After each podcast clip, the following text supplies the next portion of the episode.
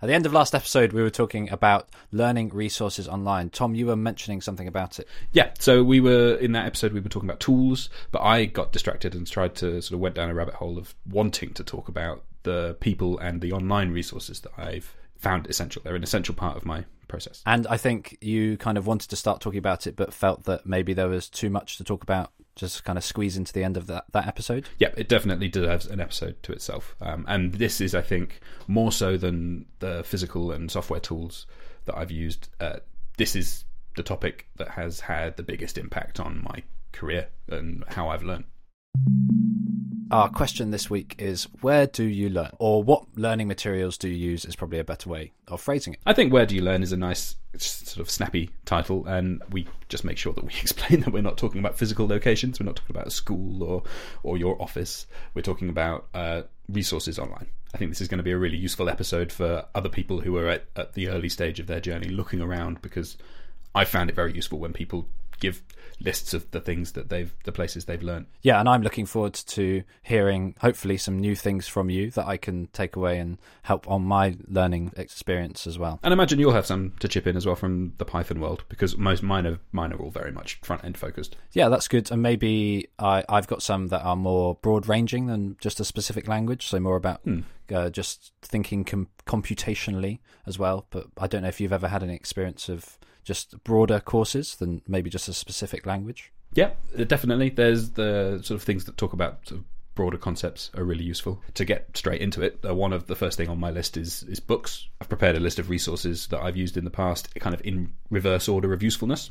So they're all useful, but uh, of them, the first one, books are the least useful, and then as we go through the episode, they'll be getting more useful. Um, and books are they're good. They don't always suit the way I learn, though.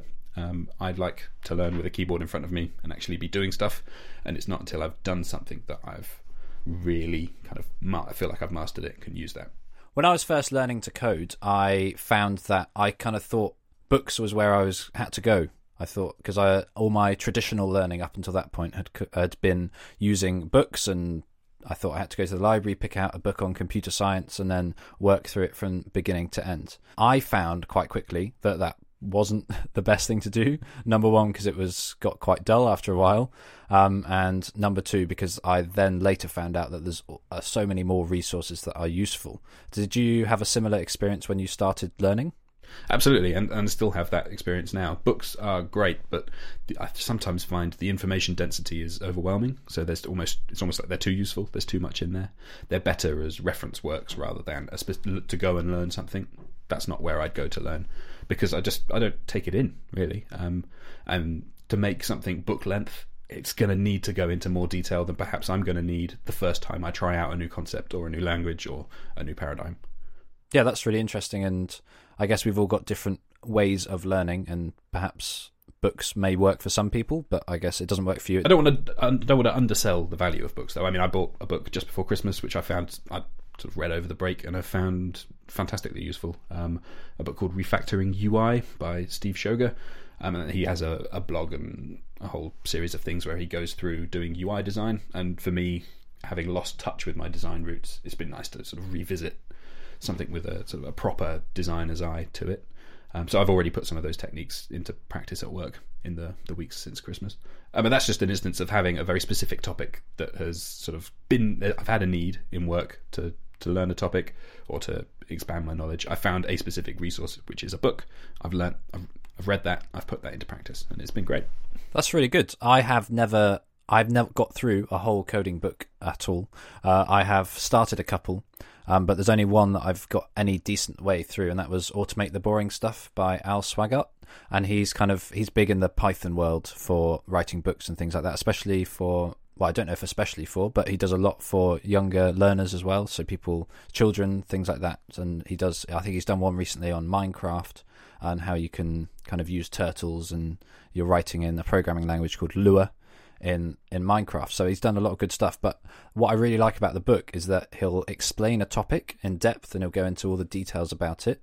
And then at the end, you then have to. It's kind of like a knowledge check. So he'll give you a project or there'll be a project in the book that you have to complete uh, while taking all this X, Y, and Z that you've learnt in the previous part and actually apply it. I find that even more infuriating than just a generally long book. Uh, having to stop and do tests that just breaks my flow entirely. I, have never got on with that way of doing it. And in fact, any time any any time there's been even an online course where there's a, a, an assessment or a test halfway through, I'm like, nah, I cheat. I've, ne- I've never passed a single one of them.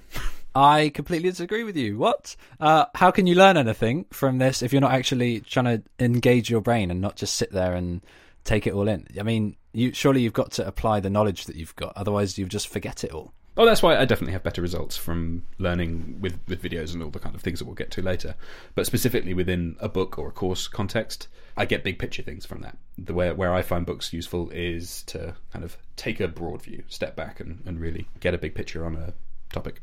I can see your point, but the thing I really get out of it is that it's harder to cheat in a way, isn't it? If you've got the book there in front of you and you've not got just a tab that you can open, you kind of close the internet for a bit and you can just focus on this book and your computer and trying to do this project. I find that mm. then, in the moment, trying to implement something, get your brain working, feel the cogs moving around and getting stuck, I find that really useful. I mean, this, as I said before, this is the only book that I've ever got any length of the way through. But I think this idea of testing yourself and things as you go through is something that I find really useful and is something that as a teacher is something we're always encouraged to do is make sure you're checking knowledge, you're testing knowledge because the more you think about things and the more you have to recall it from your own memory, the more it's going to get stuck in there and the the more useful it's going to be in the long term. I can see where you're coming from. I think we're both we both have the same experience learn probably it sounds like we learn in a similar way but we're just sort of coming at it from different angles, different contexts. So I learn that way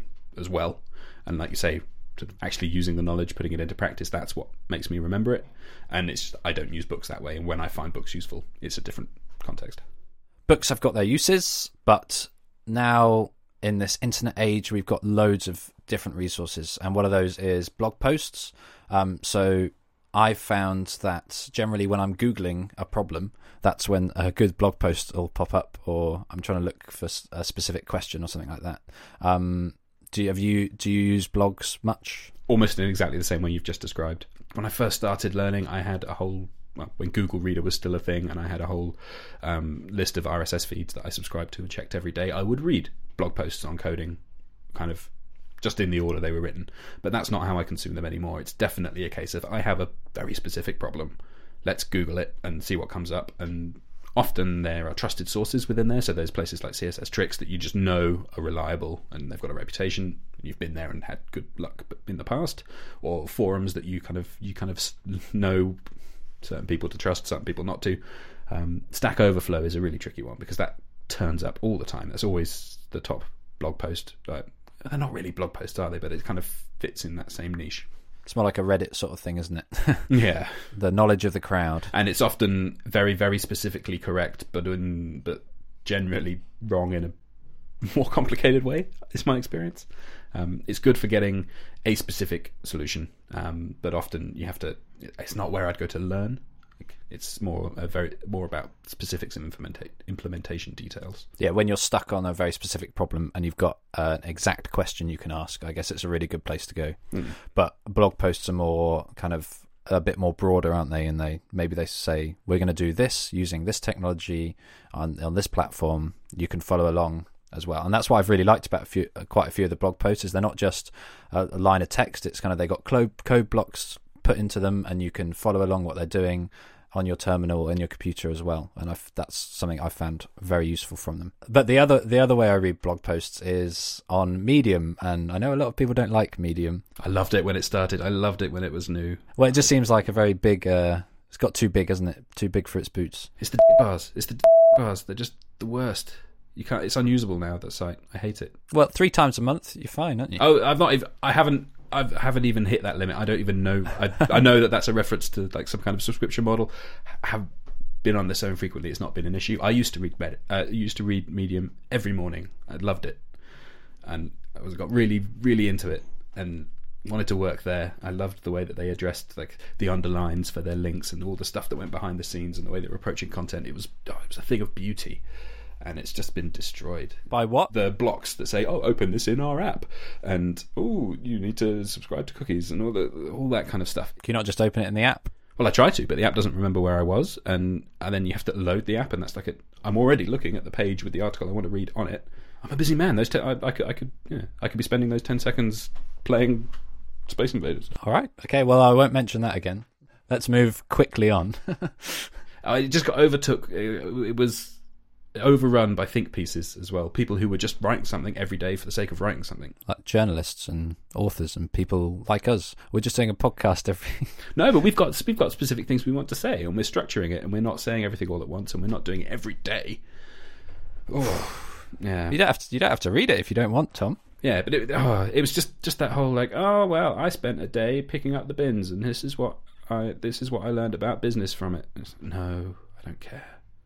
Anyway, sidetrack. So one blog post I came across, and this was something when I was just googling because I use Flask in Python, which is a micro framework for making websites. So it just makes it easier to make websites.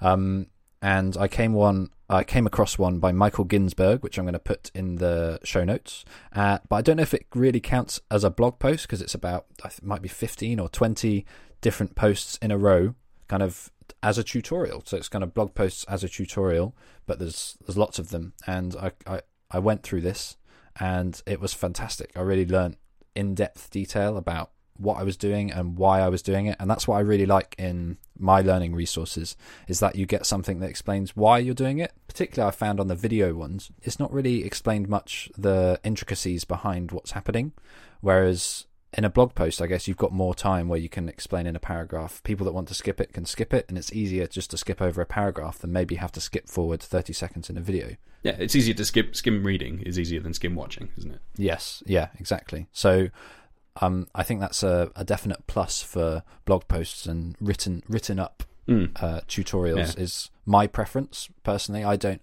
I don't really get on with video tutorials that much. I prefer the written aspect of it just because I end up getting stuck. Something will go wrong, but then I I quite enjoy having to go back and work out how to do it or which thing did I not t- which word did I not type out correctly and I've I I I feel like I learn a lot more from the struggle.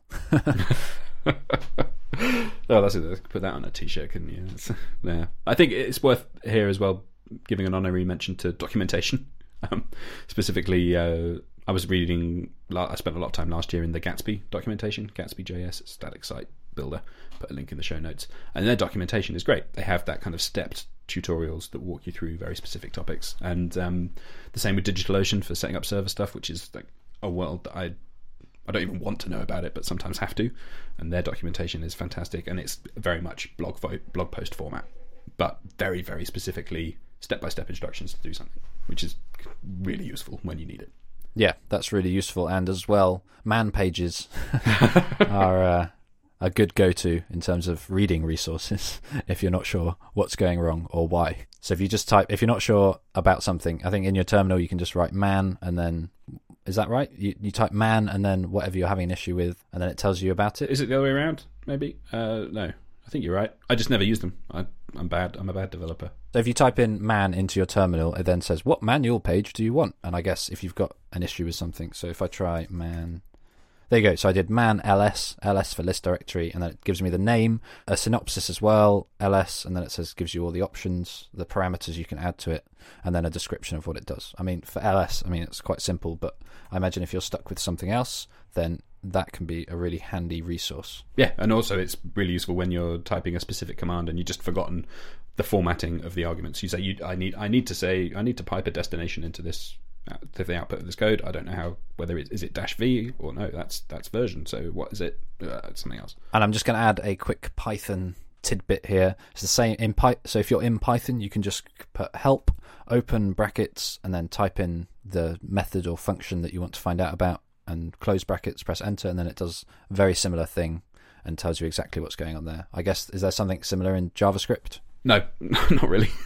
um, that sounds really useful. Uh, if Java JavaScript has that, I've not come across it. Um, but yeah, I just, I just Google everything. I very rarely use man pages at all. Anyway, you and your terminal and your Vim and your man pages. you're but you're already Ter- already terminal life. That's all you need. already a better developer than I am.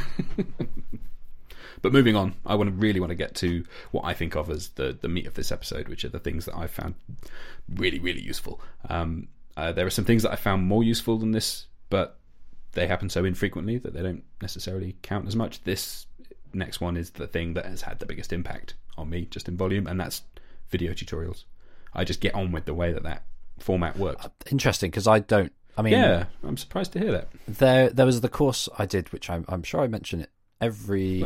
yes, I think we've had it every episode. Have you have it? CS50. Hey, um, We should have a little sound effect, yeah, but we're not a sound effect podcast.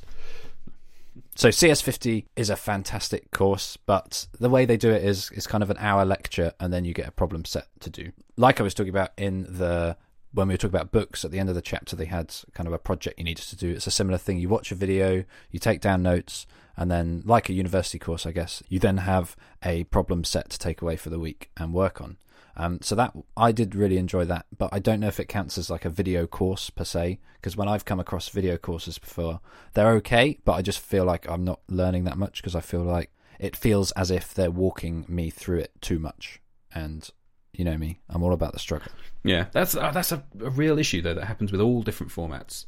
Is that what you are shown is very specific to a certain context, and then as soon as you put that into the real world, or you change one tiny thing, or you're not using one of the dependencies they were using, you're using something else, everything falls apart. That's a really hard balance to find, and that's why I like kind of YouTube style tutorials where they're really sh- small and condensed. I, I find I've been doing it long enough now that I can just take out the bits that I want and apply that, and I always make a point of converting the simplified context that the video is presenting it in and using it in like say in front end I've, I've got a webpack set up very often that's not covered by a tutorial i'll try and put it in my existing workflow in the way that i would use it in the office That's a good point. I have definitely tried to take things that I've learned in tutorials and things and uh, maybe run them on my own server. Uh, but it, that takes about 10 times as long Yep, as absolutely. running through the tutorial itself. that's just So- the, that's the way it works that's the But that's that's the way that's the way you learn it, though, isn't it? That's the way having to battle your way through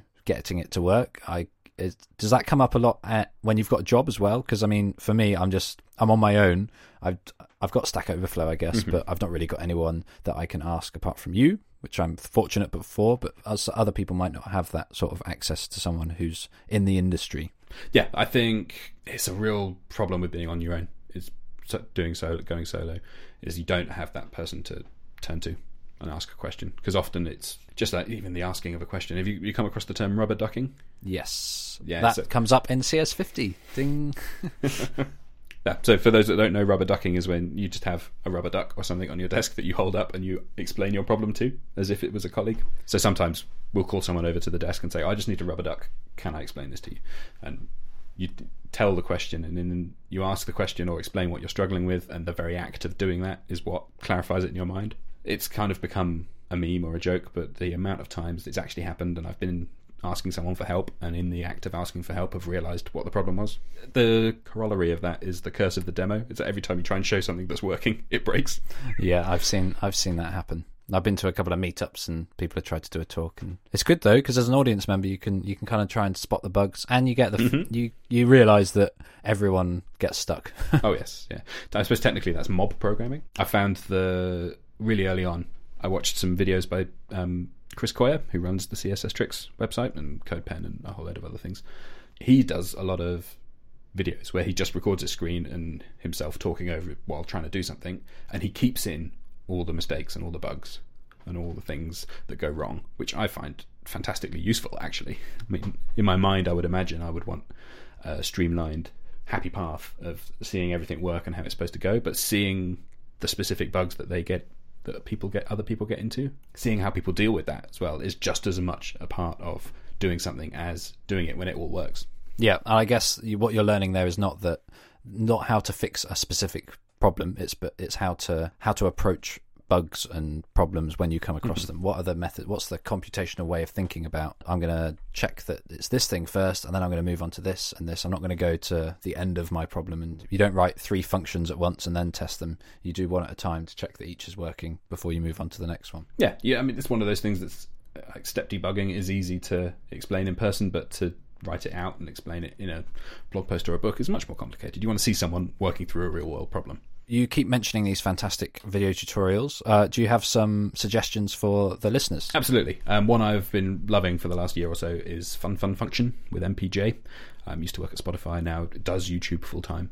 Um, and he's uh, he's got really he's approached it from a I don't know maybe slightly theatrical background, but he's spent some time getting a good lighting setup, and he has video of him explaining topics. But he also has a good screen share scenario where he you show you see him live coding. Like the earlier videos were really short snippets into functional JavaScript essentially. So that's where I really got concepts like map and reduce in JavaScript just clicked when I watched his videos where I'd struggled with them previously, and now I can't believe I ever lived without them. Um, but as he's gone on as a YouTuber, he's started doing longer things and more sort of live stream style stuff. The way you finished that sentence, you sounded like you found that less useful. Well, no, I they're longer, so I don't watch every single one like I used to. But the ones that I do watch, I find as useful, if not more useful, because it's exactly what we were just talking about. Of he is pair programming with someone, and they have things go wrong, and they have to try and fix them in a time limit. So it's a little bit more real world, and you're you're getting that systematic solving of a problem. Yeah, and early the early videos were explaining concepts succinctly and usefully. And in addition to MPJ's fun time function, there's also level up tuts toots. I don't know how you say it. toots, I guess. yeah, the guy, the the one that's not Wes Bos from Syntax. I can never remember his name, which is embarrassing. But him, that's a really good channel. I've often found useful things on there, and that's from googling specific problems. Um, and the same goes for, um, I mean, it's not technically YouTube, but um, Dan Abramov, the Redux React guy. He's done a really good course on Egghead. I did the course and really enjoyed it. It was about Redux. I never use Redux. I don't like Redux, but seeing it explained allowed me to make that decision myself, and also seeing the way someone really smart like that codes. You you always pick up good habits. I think exposure to real people doing real code is just fantastically useful in all forms. Yeah, because I went to a meetup recently, and just even someone typing code dot uh, to open Visual Studio Code ah, in, the, yeah. in the current directory. I'd always done it from the directory out of it. I don't know, just uh, just little stuff. Um, so, do you have to pay for any of those? No. So those, those ones are all free, the ones that I've just mentioned. But there are quite a lot that I have paid for over the years. Um, I originally had a Lynda subscription, Lynda.com, which I found fantastically useful when I was learning jQuery in the very beginnings of JavaScript and I just needed to learn what HTML was and that kind of stuff. That was really useful. Um, I think Chris Coyier had a course on there as well, but there were they have staff presenters or professors, I guess you'd call them. Um, but Lynda, was, I mean, that's how I learned to use my DS, DSLR camera, my Canon camera, was watching a course on Lynda, and that's how I learned Photoshop. That that's one of those instances where it's a big library of resources. It would never be cutting edge, up to date. Here's the latest npm module that you can learn all about. Um, it's more like here are the fundamentals of JavaScript, and this is the history of the language, and that I found very useful. Um, and I mean, it's probably worth throwing in a mention to Skillshare as well, which is a similar kind of big library, more for design. And there's a couple of others. Uh, Wes Bos, who also the other half of Syntax, we've already mentioned. Scott Tolinski, I think is his name, off the top of my head. There you go. We can. Yeah. Uh, I'll edit that back in from when you forgot his name earlier. No, no, no, no. We'll keep it. I'll let you have some editing fun with that because I did forget it first, and that but that's true life. We shouldn't fake things too much. But but Wes Bos's courses they're quite expensive. I've bought every single one because they're fantastic. Um, I like the way he presents and the way his videos normally work. Is he has a course which is doing building an entire project and often he's done the CSS beforehand and he's just running through how the JavaScript sets up. But then to learn JavaScript, fantastic. So he's done one on Node, which was really good. His React for Beginners was kind of essential reading for me, really. That was that got me started on my React journey. Um, and he's had plenty of others that have been fantastic. Yeah, I've used uh, Wes Bos one as well, um, the Node one, like you just mentioned. And yeah, they are useful, but I, as I said earlier, I, I've, I'm starting to feel like that is not the best investment of my time in video courses, things like mm. that. That being said, there are a couple of uh, Python things that I've come across, uh, courses that I've, I've, found really useful. Um, number one is Mike Kennedy, uh, who does the Talk Python podcast, also does training. And uh, actually, through a shout out on Twitter, is where I got my email support job. so, Mike Kennedy does Talk Python podcast and he does the this talk python training so he's got lots of different courses on maybe become a real pythonista and 10 projects to help you get started in python things like that. So he's done lots of interesting ones. And i found the information that's there is really useful. And it's like you say seeing him because he just has his screen up uh, he's screen sharing, I guess, and you just see the way he's working through problems. And he says, "Well, we need to break. Oh, look, this is getting too long now. We need to break this up into multiple functions to make it really clear. We're going to have different files here." And I think just that way of seeing a professional do it is definitely useful. Oh, that sounds um, like just the sort of thing I like. I'm going to have to look that up. And then the other one I'm going to give a shout out to is PyBites which I have just come across, and they do this thing on code challenges. They did a recent episode on the Test and Code podcast, um, where he was talking about their program and the how they link it into the hundred days of code. PyBites is a, another good place to learn Python code, and you can have different challenges, starting at beginner, going all the way to really advanced stuff. And there's a good community behind that, and a Slack group and things as well. So I think as well having that community that you can talk to is really useful when you're doing these courses. And I think most of them maybe not Lynda or Skillshare, I'm not sure, have some sort of community that you can talk to and find answers to problems you come across. Which is a good segue into the next topic that I've got on the list, which is in-person things, like actually having engaging with human beings. is, is by far the best way. We've talked about pair programming a lot, sort of tangentially through the rest of the episode. But um, before we talk about that specifically, I'd like to just give a quick mention to the few workshops that I've been on. Not very many, but one specifically I went on with uh, with the chap called Kyle Simpson, who wrote one of the only books I've ever got all the way through as well, a JavaScript book called You Don't Know JS, or a series of books. Um, uh, we were in a lucky position that um, Software Cornwall, organisation I'm part of, was able to get him down to do a paid for workshop, a two day thing down in Cornwall, and yeah, that was fantastic. And that just to get a JavaScript expert to talk about JavaScript for two days and to be able to ask questions and to be there in person and have that back and forth was phenomenal. I think there were about, probably about 20 of us or so went to it and it was, it was brilliant. Like in terms of amount learnt in a period of time, that's got to be the highest density couple of days I think I've had. Brilliant. Yeah, I've never had, unfortunately, I've never had the opportunity to go to a workshop that sounds that quite that intense, but that, that does sound like a really good way of learning. I mean, I've been to lots of meetups, so every month or every couple of months, the the my the best meetup I would say I've been to so far is the London Python Dojo, run by some fantastic people who every month you kind of get together, you get pizza, you get beer or soft drinks, and then you come up with a project that you're going to work together, like an, a project that can roughly take an hour and a half, uh, and then you just go away into little groups of four or five people, and then you just work on it together for the for an hour and a half or so, and that's really useful because you get a real mixture of people. There's people beginners that don't know anything, and then there's people that are core contributors to Python that turn up there as well occasionally. So it's a nice mix. And that's a much better and that's like a much closer analog to real world working as well. That's kind of the next step up from that is to just work with people full time and, and, to learn from them that way. Um, so that's a good kind of intermediate to, to expand your experience to different fields that you may not have exposure to otherwise. Um, but yeah, the biggest biggest thing by far, bigger than anything else, is pair programming. So actually working on a problem side by side with someone, even if you're not doing sort of driver navigator official stuff, just having someone next to you who knows code or maybe knows more than you, hopefully knows more than you, is the best way to learn.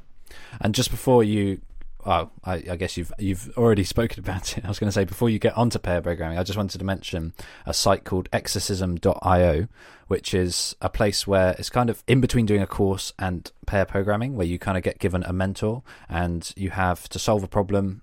Um, and then you solve it, you send it into the website, and then you get a mentor that gives you real feedback on your specific problem. Um, I've I've also been teaching on the, well mentoring on there, um, and ev- only the lower problems because they, they kind of step up in difficulty as it goes. But having a real person that is more confident on your language than you, and this uh, Exercism.io is for all different languages but the kind of the work ethic of the people that run it is fantastic. And the amount of work they put into this free platform where you can get a real mentor to help you is is really good. So I, I want to give a big shout out to them as well. And teaching it has helped me learn it as well. Well that fits perfectly into the sort of pair programming section anyway because a lot of people particularly when you're learning don't have access to the single biggest resource that everyone who's working has. And so programs like that that give you the chance to have a bit of exposure to other human beings and have that kind of mental relationship. Um, yeah, they're essential for people who aren't actually in a work environment yet, because that's a that's a privilege, really. I think it, it, helps feed the cycle of once you get once you get a job, you're just going to start. You're just going to keep learning more and more and get more successful. Yeah, as soon as you've got that job, the learning's going to be exponential if you want it to be. I would hope. yeah, I think it's definitely the hardest. You're at the hardest part at the moment where you've got to make the time to do it in the first place, and then also you don't have the easy access to all the like the most useful resources, which are people.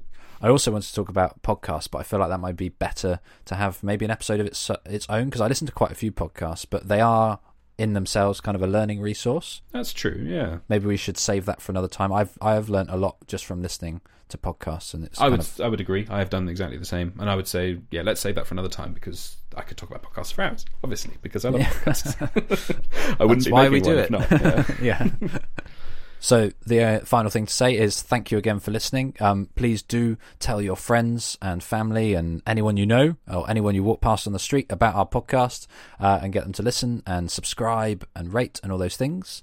And of course, you can follow us on Twitter at AQO Code and Ed Python and Thomas Hazeldine, I guess, is you and me on Twitter. And yeah, links in the show notes. Be sure to follow us and thanks for listening. See ya. Bye. So we got to say that without the swear word in it because otherwise we have to mark our episode explicit. No, you just have to learn how to uh, beep it out, I think. Oh, you want me to beep it out? Yeah. Okay, I'll, I'll, I'll make sure I remember to do that.